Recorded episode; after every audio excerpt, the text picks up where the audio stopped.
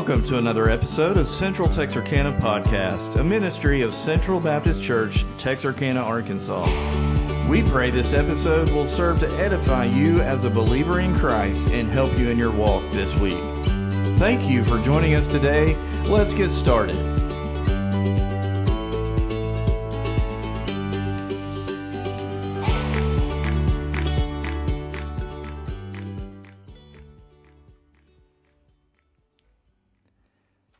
Here we are once again.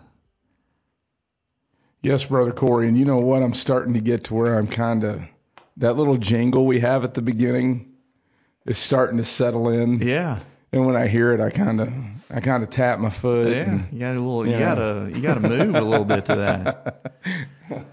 it's kind of cool, you know. It's uh, I guess you do it enough and you listen to it. And what you guys don't see is when we start that off, Cory gets this thing going, and I I do this countdown from five to that jingle. Yeah. And, you know.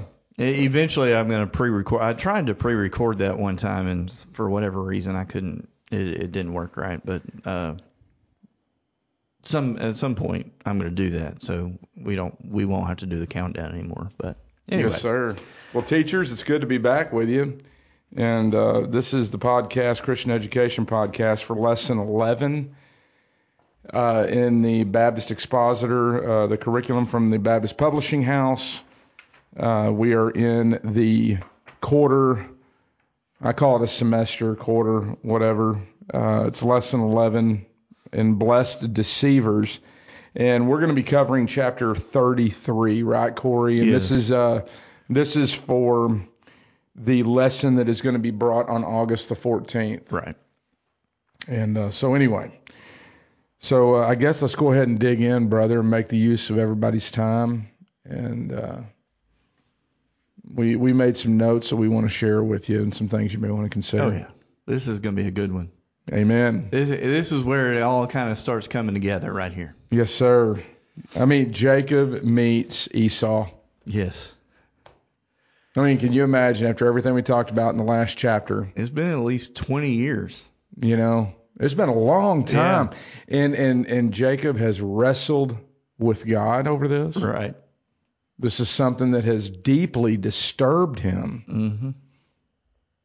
and now here he is Yeah. It- after wrestling with here. the Lord, and as it says in the curriculum, I think it says something to the effect of his growing faith. He is now empowered or emboldened Mm-hmm. in his faith to uh, for this confrontation that's about to occur. Right. and uh, some unexpected things are going to happen. So let's go ahead and get started. Yeah. So what's happening there at the beginning of the chapter?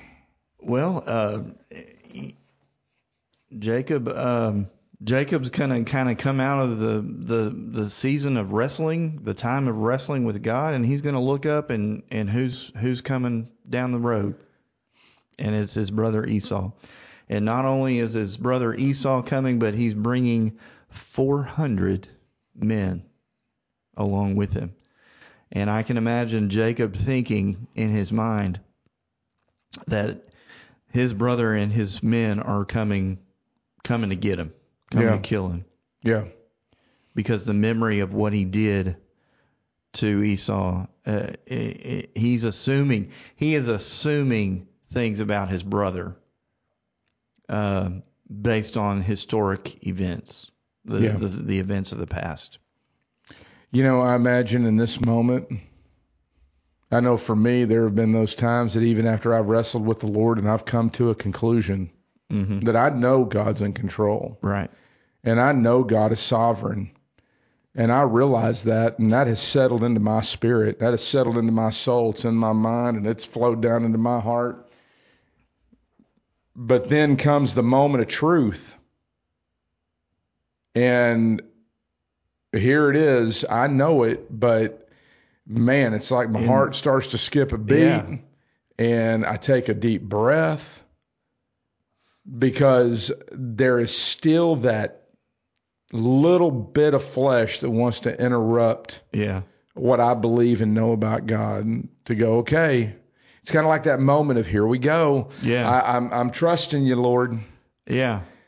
You know, it, it It, it, it's kind of like the butterflies you get in your stomach before the kickoff. yeah. And there ain't nothing I can do about it at this point. Not a thing. I am in the Lord's hands. Mm-hmm. And I and I this is a moment like that for Jacob. He's in the Lord's hands. There's no stopping this. Yeah, and and and he and he kind of prepares for it. He he begins to arrange his family. Yeah. Uh, He's following up on the strategy. yeah, That strategy's still It- it's there. still there.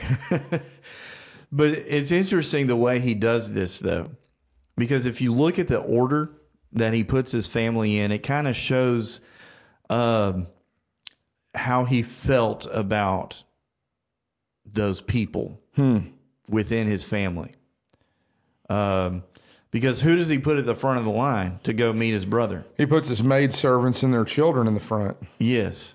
So those two, um, uh, um, their their names escape me right now, but the maidservants of his wives, who they gave to him as as a as a quote unquote wife Yeah. to basically have children with, um, they're at the front of the line because to be honest with you, they are not as important to him. And so he puts them at the head of the line going to meet Esau, and then who's behind them? And then you got Leah and her children. Leah and her children. And then you got Rachel and Joseph. And then you have Rachel and Joseph that are the most favored of of his wives and children. yeah. Um, and you know, as as especially in Western culture, we might think of it. It should be the opposite. The most favored should be in the front. Well, um, p- perhaps this was a culture thing as well, where he put the most favored in, in the back, Yeah. and it, because that's exactly how this lines up. Sure. Uh, and Jacob has gone on ahead of them to meet his brother first. And he goes basically with fear and trembling to meet his brother. And he goes in a spirit of submission to his brother. Because uh, as we as we see in the scripture as he approaches he bows down to him as if Esau is above him, superior to him. Bows down 7 times and I'm sure there's something about the number 7 there Right. Yeah. that we could really get into, but we're not going to in this. But uh, so Jacob is all about submitting to his brother because he has assumptions Yeah. based on what he had done. But Um, then we see something in verse 4 that we don't expect. And Esau responds in a way that Jacob never expected. never expected or Yeah. didn't anticipate. No. And it says there, but Esau ran to meet Jacob and embraced him.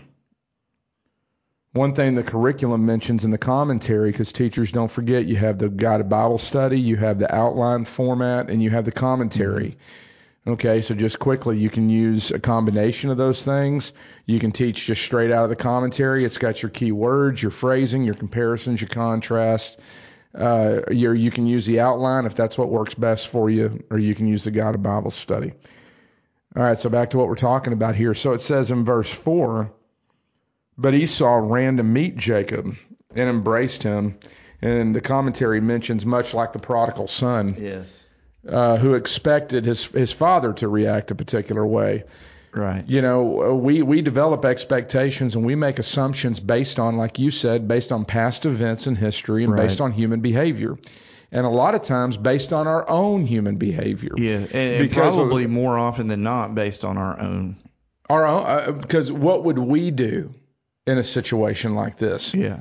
and we we get you know logical we reason in our own minds over how we would respond and we develop an expectation off of that Yeah. and um, and as we see here in the text it, our it, it our assumptions and way. expectations don't always indicate what reality really is. exactly why because God is at work Yes. right As yeah, uh, for sure, and definitely in this situation because we're going to see uh, the way God has evidently worked in Esau's life. Yeah. The uh, you know from there it, you know it says, and they wept. Mm-hmm. You know, so I mean things have have you know over the course of 20 years, a work has been done in Esau, a work has been done in Jacob. Right. We have more insight into what God has done in the life of Jacob than we do Esau. But we still see here a picture of two brothers who both have been deceived over the course of two decades. Yes. Esau was deceived by his own brother. Mm-hmm. Jacob deceived by Laban, and you know, both of them on the receiving end of deception, and then Jacob himself being a deceiver. Mm-hmm. And now we have a powerful picture of reconciliation between these two, where they are coming together, and it says that they wept here. Yes, and and and they they came together, and then you read, um, I believe it's verse ten of chapter thirty-three. Jacob says, "No, please, if I have found favor in your sight, then accept my present," because he had prepared the gifts Right. for his brother in the last chapter. Um, and his brother Esau is asking him, "What are these? What what is this?" And Jacob is saying, "Please accept uh, my gift," um, because he says, going on in verse ten, "For I have seen your face, which is like seeing the face of God, and you have accepted me." And what he's saying here is like, man, God has done something to you yes. Because you have come to me um, where I expected bad things to happen because of what I've done to you. And you came to me, you ran to me to meet me, you hugged me, you kissed me, you wept over me, you accepted me as your brother After what I did after to you. what I've done to you. 20 some odd years later, the past is forgiven and forgotten. And you know, that's a good segue into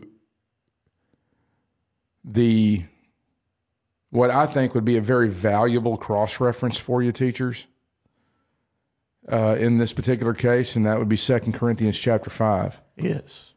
And we what we have here is the ministry of uh, the doctrine of reconciliation here in Genesis. Um. Second Corinthians chapter five. You know, it blows me away. I, I told you, Cory, when we were getting ready for this. You Yeah. know, I'm going to do a sermon series one of these days. We're going to do Genesis, and we're going to call it Doctrines of the Christian Faith, because they're all here on the front end, man. yeah. You cannot possibly know God in His fullness without knowing the book of Genesis. You cannot know the redemptive plan of God without knowing Genesis. Yeah, and that's and that's why as Won't Christians today we we can't ignore the Old Testament at all. we all. cannot. No. It is as much a part of truth. It, it, it is truth just like the New Testament. Yes. Listen to what it says here beginning in verse 16 of 2 Corinthians chapter 5. And think about this situation as it relates to Jacob and Esau. So from now on, and then think about it with us and our Lord, Jesus Christ. So from now on, we regard no one from a worldly point of view. Though we once regarded Christ in this way, we do so no longer. Therefore, if anyone is in Christ, he is a new creation. The old is gone and the new has come. All this is from God, who reconciled us to himself through Christ and gave us the ministry of reconciliation. That God was reconciling the world to himself in Christ, not counting men's sins against them. And he has committed to us the message of reconciliation. We are therefore Christ's ambassadors, as though God were making his appeal through us. We implore you on God's on Christ's behalf. Be reconciled to God. God made him who had no sin to be sin for us, so that in him we might become the righteous of God. There was a change in Esau. Yeah. We have the ministry of reconciliation through the death, the burial, and the resurrection of Jesus Christ. But that ministry of reconciliation was still part of the redemptive plan in the book of Genesis in chapter 34, 3, 33. Yeah, because I go back to that that ver- verse ten. For I have seen your face, which is like seeing the face of God. Yes. In Second Corinthians five, it talks about the Christian being a new creation. Through that reconciliation, Esau was a new creation, And so was Jacob. and so was Jacob. And look what happened. Mm, Yeah, mm, mm, mm, mm. like that. That when you brought that up a, few, a little while ago, that just blew my mind. I mean, goodness, Cory. It gets me fired up, brother. yeah, let's preach. I mean, come on. Let's go hit the street corner. Woo! All right, sorry. I'm getting really excited here. We get fired. We get fired up around here. We do like, get I- fired my, up. My fired up is not quite to the level of your fired up, Yes, but it's still a but raging it's still fire, it's man. still there. Uh, you know, until you see me at a basketball game or something, I'm, I get pretty fired up. I'd like to see that one of these days. yeah.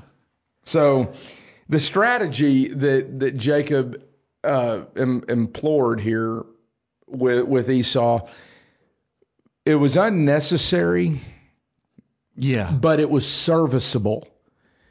It, it was, uh, in, in other words, did God need Jacob to follow through on his strategy to bring about this reconciliation? No. No. but it was still a tool. It was still a serviceable tool that God used to reinforce and strengthen that reconciliation after the fact. And just kind of still in this little area of the passage uh, uh, or of the chapter, you know, Esau was asking Jacob about these gifts. Why? What? What is this? And and why?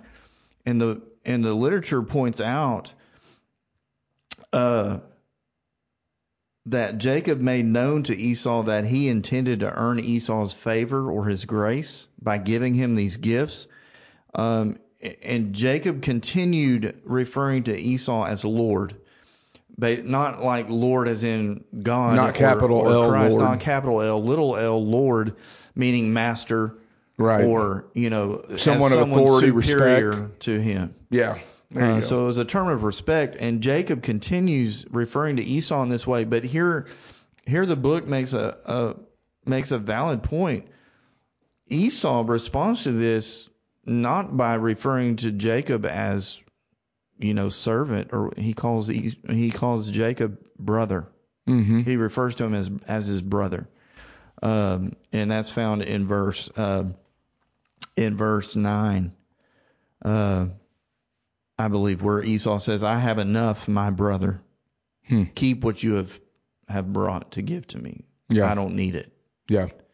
Um, so that's an interesting interesting note there. That is. That's a good observation. Um, and that tells us that tells us even more, I think, about what God has done in Esau's life to to get him to the point where where he can forgive and forget And, and, can and still refer to his brother as his brother. right. You know, it, it's a it, there's a there seems to me to be a love there that would not have been present 20 21 years ago Right. Right. after after the big big blessing blow up Yeah. and deception. You know, 20 years can give somebody a whole lot of. Uh, that's a whole lot of time for God to work, and Yeah. for someone to reflect Yeah. and to be sanctified. And you know and, and that that can serve as a lesson to us as well. Uh, You know, uh, if you think about holding grudges against someone for some wrong they might have done, whether it's a family member or a friend, yeah.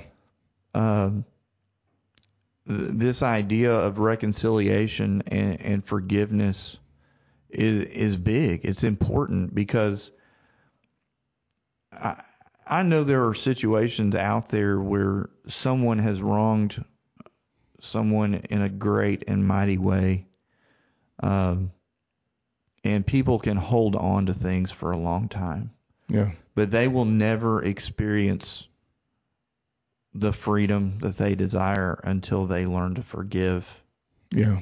and, and reconcile themselves to that person. Yeah. And here we have a perfect picture of that Right. from Jacob and Esau. yeah. Um, and, and and that might teachers that might even be something you want to to point out to your to your students in class. Uh, this idea that Esau was able to forgive Jacob and and, and the family connection was restored Mm-hmm. through that reconciliation. Yeah. And we have the ability through Christ to be able to do that Yeah. if someone has wronged us in our past.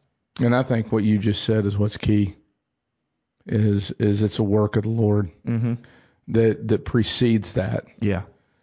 Because Uh, it clearly was here with Esau. Yeah, I, I think I, I think when we talk about confrontation, and I'm glad you brought that up, Cory, because you know I you know I, I look back on my own life. Mm-hmm. I examine my own life in this, and um, you know when God is sovereign over confrontation, number one, Yes. this was a meeting that happened at the time that God set forth. Right. and um, number one. And when we understand that God ordains these moments, and then God does the preparation work ahead of time also for these moments. Yeah. And so God does a work in those involved in this confrontation. He does the work of ahead of time to prepare hearts. And then he sets the time to bring it together for it to actually happen. Mm-hmm. And then he gets glory from it. Right.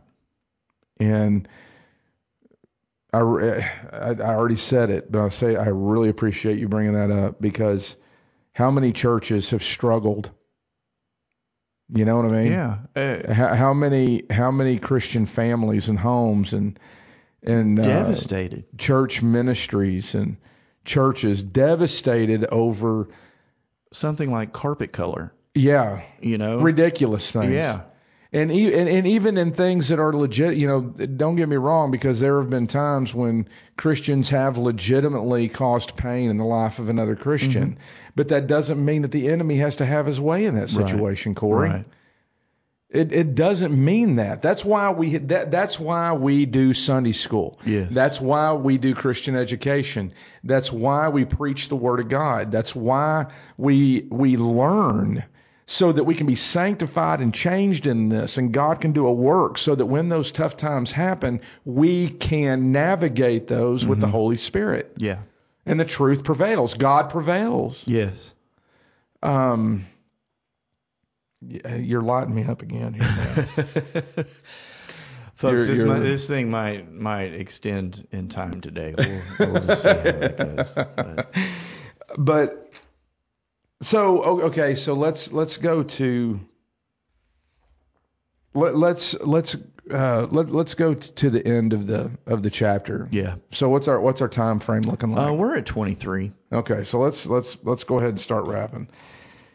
At the end, w- w- uh, by the way, I want to recommend. I'm not going to give it to you right now, but I'm going to recommend looking up the word favor. Right. You know, there, there there's a lot. He he wanted to seek Esau's favor, Mm-hmm. And he got Esau's favor, but Esau's favor was God's favor to him Yeah. through Esau. And he didn't need to send the gifts. He didn't need it. It was unnecessary. It was serviceable, but unnecessary. Right. He already had favor in the embrace, and that was God's favor Yeah. expressed through Esau. Yeah.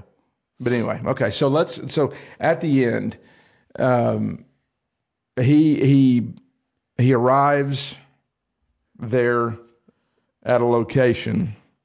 Well, he actually he actually settled twice here, and, and we don't know about passage of time between these, but he Mm-hmm. he first settled at a place called Succoth. Yeah.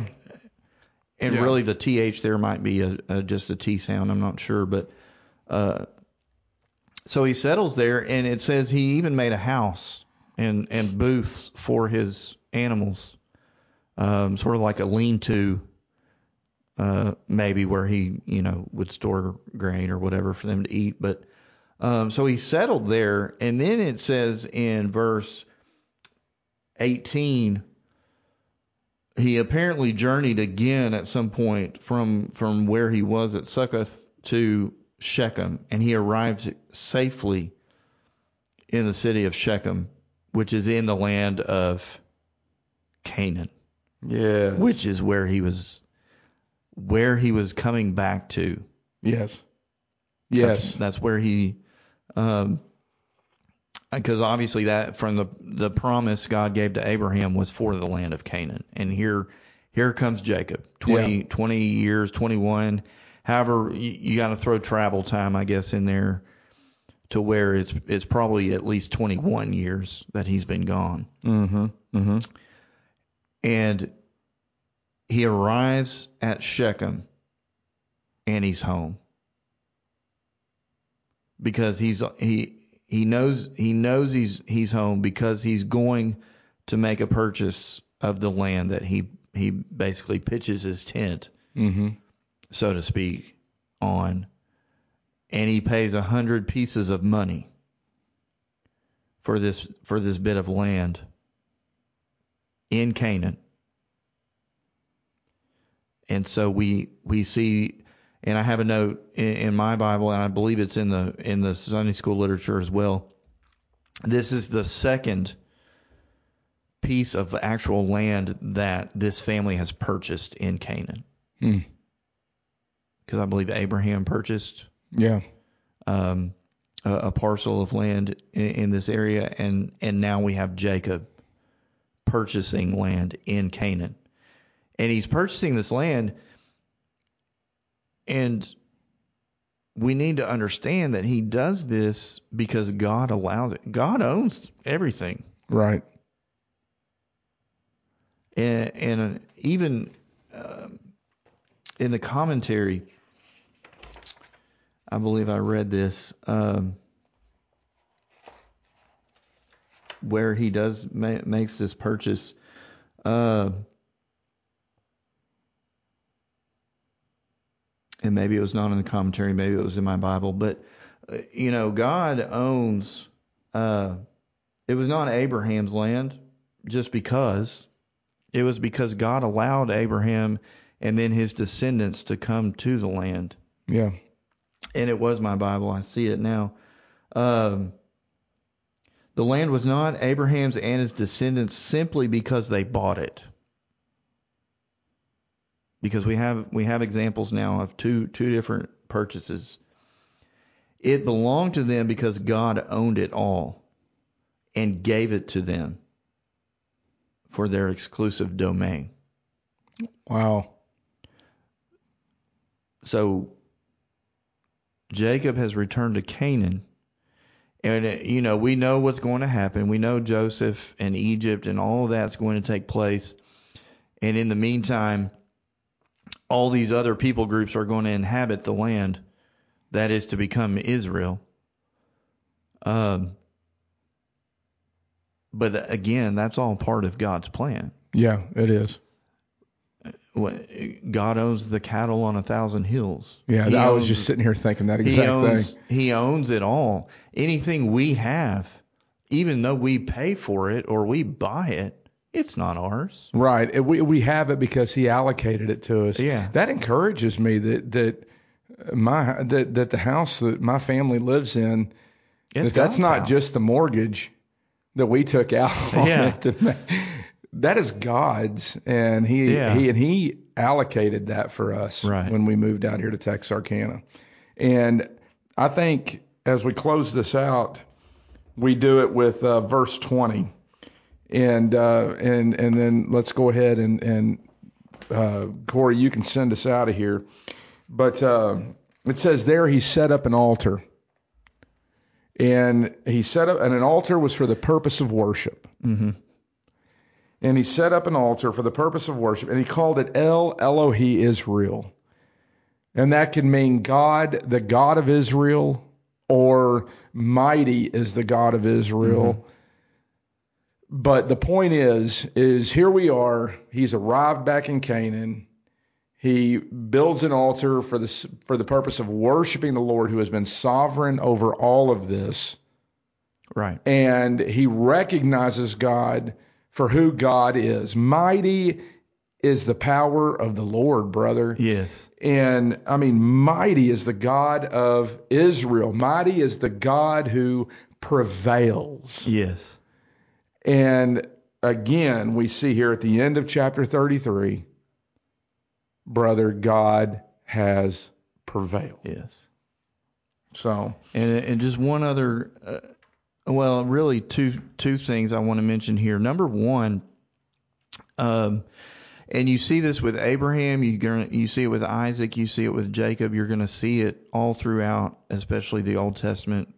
When when these patriarchs, when these men of God encounter God in in any form or fashion or some some way, they almost always will respond to that encounter with an altar or a pillar or some such thing and it essentially they're responding to their encounter with God with with worship mm-hmm. and, and that's important that's an, an important thing to note because uh, when we have encounters with God through His holy Word, um, we need to worship Him for that. Amen. We need to we need to praise God every day that He deems fit to come and meet with us. Yes. Through reading His Word and, and through prayer. Um, and so our encounters with God are different than Abraham, Isaac, and Jacob's encounters with God, but they're still worthy of of responding to Him in worship. And so that's an important note.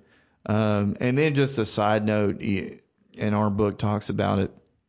Something that's interesting. Um, that place that Jacob bought is where Jacob's well is going to eventually be, and John chapter four recounts the story of Jesus and the Samaritan woman at the well, and I just think that's that's that's interesting that those two things connect.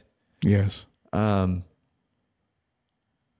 and as you're reading John chapter four, you can now be thinking about the idea and, and the fact that Jacob purchased that that that very spot at, when he returned, when he finally came back.